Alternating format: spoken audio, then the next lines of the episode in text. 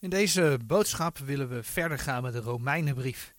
De laatste keer hebben we gekeken naar Romeinen 9, vers 25 tot en met 29. We zagen dat dat deel uit Israël dat in deze gemeentetijd de Heer Jezus al aanneemt, door de Heere mijn volk en mijn beminde genoemd wordt. Dat is slechts een overblijfsel, echt een klein deel. Zij zijn het Israël Gods in deze tijd. Maar dat betreft een geestelijke toepassing van oud-testamentische beloftes op Israël. Maar dat betekent dat er ook een geestelijke toepassing op de gemeente is. Waarom? De gemeente is weliswaar niet het Israël Gods, maar ook de gemeente was eens geen volk van God, maar nu wel een volk van God. Dat betekent dat ook de wederom geborenen uit de heidenen in de ogen van de Heere nu mijn volk en mijn beminde zijn. Maar de gemeente is niet Israël. De gemeente heeft niet Israël vervangen. Ondanks de geestelijke toepassing van deze versen uit Hosea en Jesaja hier in Romeinen 9, blijven de letterlijke beloften voor het volk Israël staan. En er komt een moment dat het overblijfsel uit hen als volk de Heere zal aannemen. Vandaag gaan we verder met het vervolg. En laten we dan eerst het vervolgstuk lezen in Romeinen 9, de versen 30 tot en met 33. En dat zijn de laatste versen van Romeinen 9. Romeinen 9 vanaf vers 30.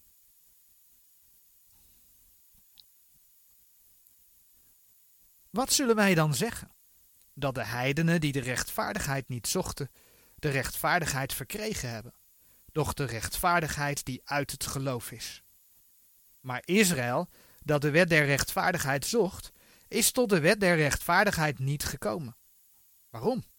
Omdat zij die zochten niet uit het geloof, maar als uit de werken der wet. Want zij hebben zich gestoten aan de steen des aanstoots.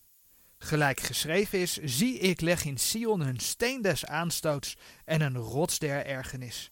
En een iegelijk die in hem gelooft, zal niet beschaamd worden. Tot zover Romeinen 9. Nou, in, in, in dit gedeelte, in de versen 30 en 31, hebben we het volgende gelezen. Laten we die twee versen nogmaals lezen. Wat zullen wij dan zeggen? Dat de heidenen die de rechtvaardigheid niet zochten, de rechtvaardigheid verkregen hebben, doch de rechtvaardigheid die uit het geloof is. Maar Israël, dat de wet der rechtvaardigheid zocht, is tot de wet der rechtvaardigheid niet gekomen. Hier zien we het verschil tussen de redding van de heidenen en de redding van de Joden. De heidenen die van nature niets hebben met de God van Israël. Dat lees je bijvoorbeeld in Efeze 2, vers 12.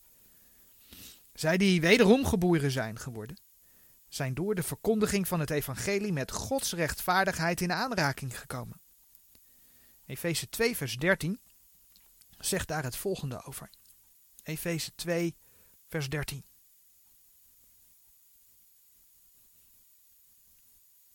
Maar nu in Christus Jezus zijt gij die eertijds verre waart, nabij geworden door het bloed van Christus. En die heidenen hebben Gods rechtvaardigheid in Jezus Christus ontvangen. 2 Korinthe 5 vers 21 zegt daarover. 2 Korinthe 5 vers 21.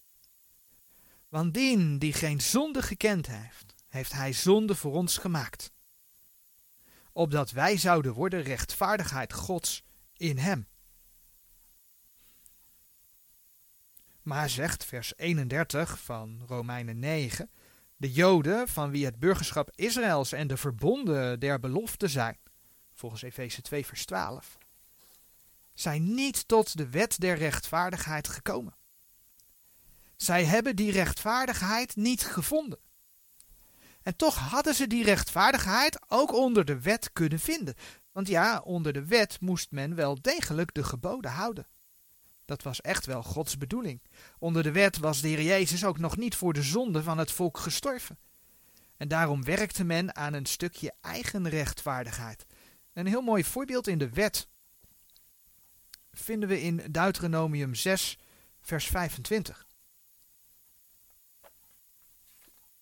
Deuteronomium 6, vers 25.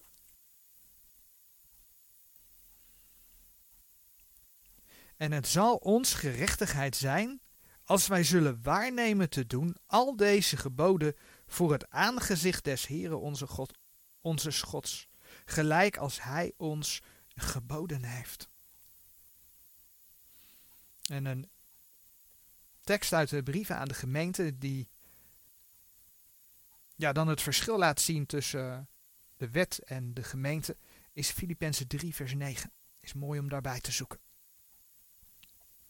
Maar waarom hebben de Joden daardoor de rechtvaardigheid niet gevonden dan?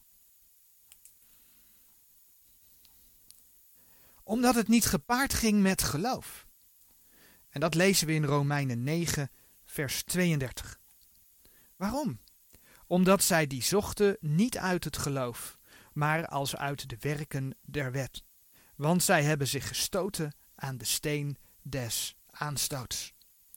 Nog niet zo lang geleden zagen we dat de Heere op een gegeven moment een gruwel aan de offers van het volk Israël had, omdat het volk niet luisterde naar God, niet luisterde naar zijn wet. Dan bladeren we naar Psalm 51 als voorbeeld. Want daar komen we tegen in vers 18 en 19. Psalm 51, vers 18 en 19.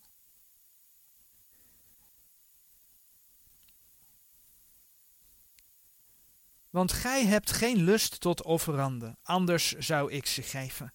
In brandoffers hebt gij geen behagen. De offeranden Gods zijn een gebroken geest. Een gebroken en verslagen hart zult gij, o God, niet verachten. En een andere tekst die daar ook bij opgezocht kan worden is Jesaja 1 vers 11. Het begint dus bij een gebroken geest en een verslagen hart. Een je buigen voor die grote God en luisteren naar zijn woorden. Dat gold reeds in het Oude Testament. En als we dan kijken naar de fariseeën, de wetgeleerden, dan weten we dat ze zich niet eens zozeer aan de wet van God hielden, maar dat ze allerlei eigen regeltjes maakten buiten Gods woord om, waar ze met name het volk mee belasten. Want als ze het zelf niet uitkwam, dan hielden ze zich ook niet aan die regels. Voorbeelden daarvan komen we tegen in Matthäus 5 vers 20, in uh, Marcus 7 vers 6 tot en met 9, maar ook in Matthäus 12 vers 11 en die laatste willen we dan even opzoeken. Dat ze eigen regels maakten en die uh, verhieven boven Gods geboden. Dat vind je met name in Marcus 7 vers 6 tot en met 9. Marcus 7 vers 6 tot en met 9. Maar in Matthäus 12 vers 11 lees je dan dat ze de regels ook gewoon aan hun laars lapten. Matthäus 12, vers 11. En hij zeide tot hen: Wat mens zal er zijn onder u die één schaap heeft en zo dat zelf op een sabbatdag in een gracht valt, die het zelf niet zal aangrijpen en uitheffen? En aan die werken had het volk zich overgegeven, zonder geloof. Want als zij de wet hadden geloofd, en dan bladeren we ondertussen naar Johannes 5. Als zij de wet hadden geloofd, dan hadden ze de Heer Jezus aangenomen. Dat heeft de Heer Jezus zelf tegen ze gezegd in Johannes 5. En dan lezen we vers 46 en 47. Johannes 5, vers 46.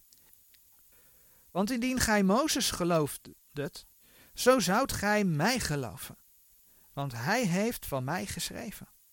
Maar zo gij zijn schriften niet gelooft, hoe zult gij mijn woorden geloven? Mozes had van de Heer Jezus geschreven. Nou, dat vinden we bijvoorbeeld in, eh, in Deuteronomium 18, vers 18.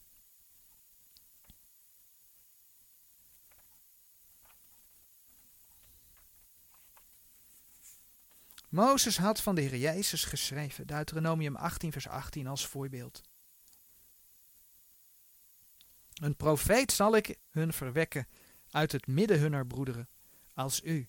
En ik zal mijn woorden in zijn mond geven, en hij zal tot hen spreken, alles wat ik hem gebieden zal.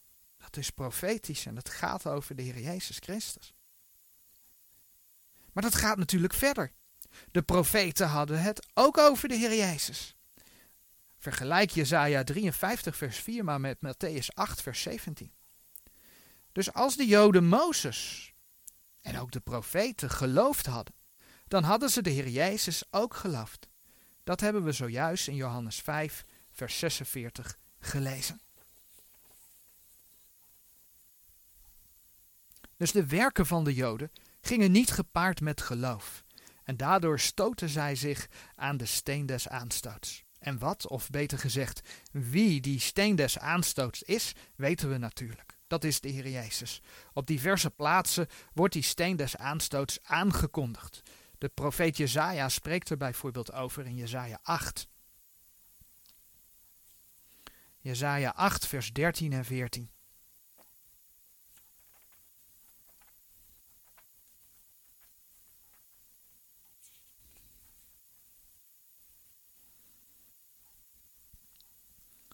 De Heere der Heerscharen, die zult gij lieden heiligen.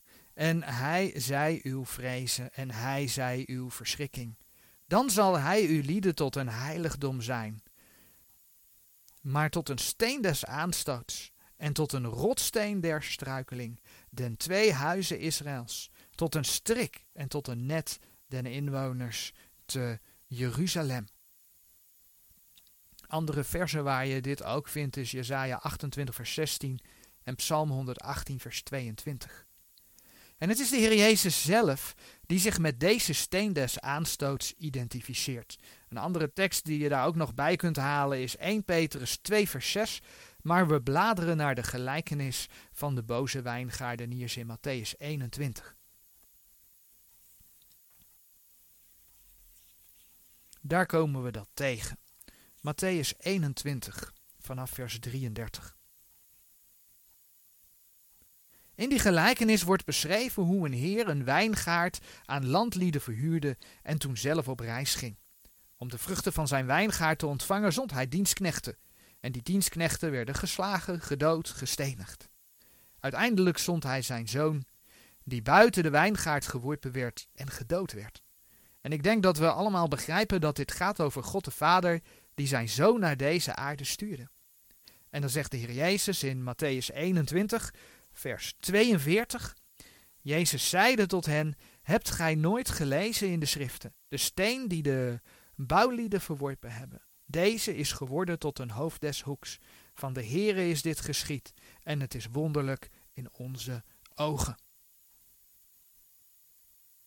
De steen des aanstoots is de steen die de bouwlieden verworpen hebben. En dan zegt vers 44 nog, en wie op deze steen valt, die zal verpletterd worden, en op wie hij valt, die zal hij vermorzelen. En in vers 45 lees je dat de overpriesters en de fariseeën heel goed doorhadden dat de Heer Jezus over hen sprak, omdat zij de Heer Jezus verwierpen. En in de evangelie lezen we op meerdere plekken duidelijk dat zij aanstoot aan hem namen. Dat ze zich aan hem ergerden. Een, een bekend vers is eh, Johannes 6, vers 61. Nu laat de schrift zien dat het wel een doel had.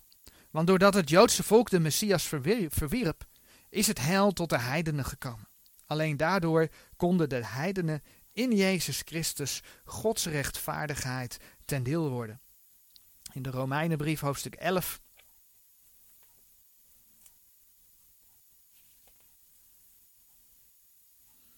Vers 11 is daar duidelijk over geschreven. Zo zeg ik dan, hebben zij, de Joden, gestruikeld, opdat zij vallen zouden, dat zij verre. Maar door hun val is de zaligheid den heidenen geworden, om hen tot jaloersheid te verwekken. En zoals we gezien hebben, zal uiteindelijk ook het overblijfsel van Israël de Heere geheel aannemen. De belofte voor Israël blijven voor Israël. We lazen in uh, Jesaja 8 vers 14 dat de Heer niet alleen een steen des aanstoots was en is. Hij zal ook tot een heiligdom zijn. Ook in de gemeentetijd is er een deel uit Israël dat hem aanneemt. Ook in de grote verdrukking is er een deel, het overblijfsel, dat tot bekering gaat komen. Over hen zegt Romeinen 9, vers 33 het volgende. Gelijk geschreven is, zie ik leg in Sion een steen des aanstoots en een rots der ergernis. En een iegelijk die in hem gelooft, zal niet beschaamd worden. Wanneer je in hem gelooft, wanneer je in Jezus Christus gelooft, zul je niet beschaamd worden. Dat geldt voor Israël. Degenen uit Israël die de Heer Jezus nu aannemen, behoren tot het Israël Gods. Zij zijn dan onderdeel van de gemeente. Zij zijn behouden. Maar ook het fysieke Israël, dat tijdens de grote verdrukking tot geloof komt, zal niet beschaamd worden. De Heere heeft Israël over die tijd onder andere beloofd wat er geschreven staat in de profeet Joël. Joël 2, vers 32.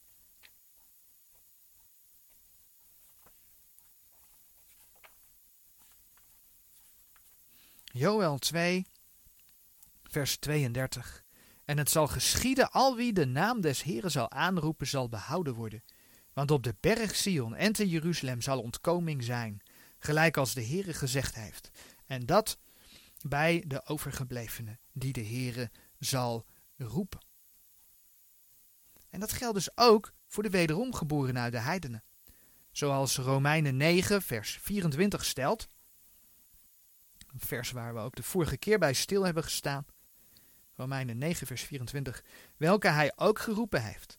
Namelijk ons, niet alleen uit de Joden, maar ook uit de heidenen. En wat schrijft de Heer door de apostel Paulus aan de gemeente in de tweede Timotheusbrief? 2 Timotheus 2. 2 Timotheus 2, vers 11 tot en met 13. Dit is een getrouw woord, want indien wij met hem gestorven zijn, zo zullen wij ook met hem leven. Indien wij verdragen, wij zullen ook met hem heersen. Indien wij hem verloochenen, hij zal ons ook verloochenen. Indien wij ontrouw zijn, hij blijft getrouw. Hij kan zichzelf niet verloochenen. Wanneer je zelf niet trouw bent, hem verloochent, dan verloochent hij jou. Dan kun je niet met hem heersen in zijn koninkrijk. Dat is 2 Timotheus 2 vers 12. Maar de Heere kan zichzelf niet verloochenen. Hij heeft zichzelf gegeven. En als je hem hebt aangenomen, dan ben je een kind van God. Dus als je een kind van God bent, dan blijf je een kind van God. Als je door de wedergeboorte met hem gestorven bent, dan leef je ook met hem. Oftewel, een kind van God heeft eeuwig leven. Daar hoeft niet over getwijfeld te worden. Dat mag je zeker weten.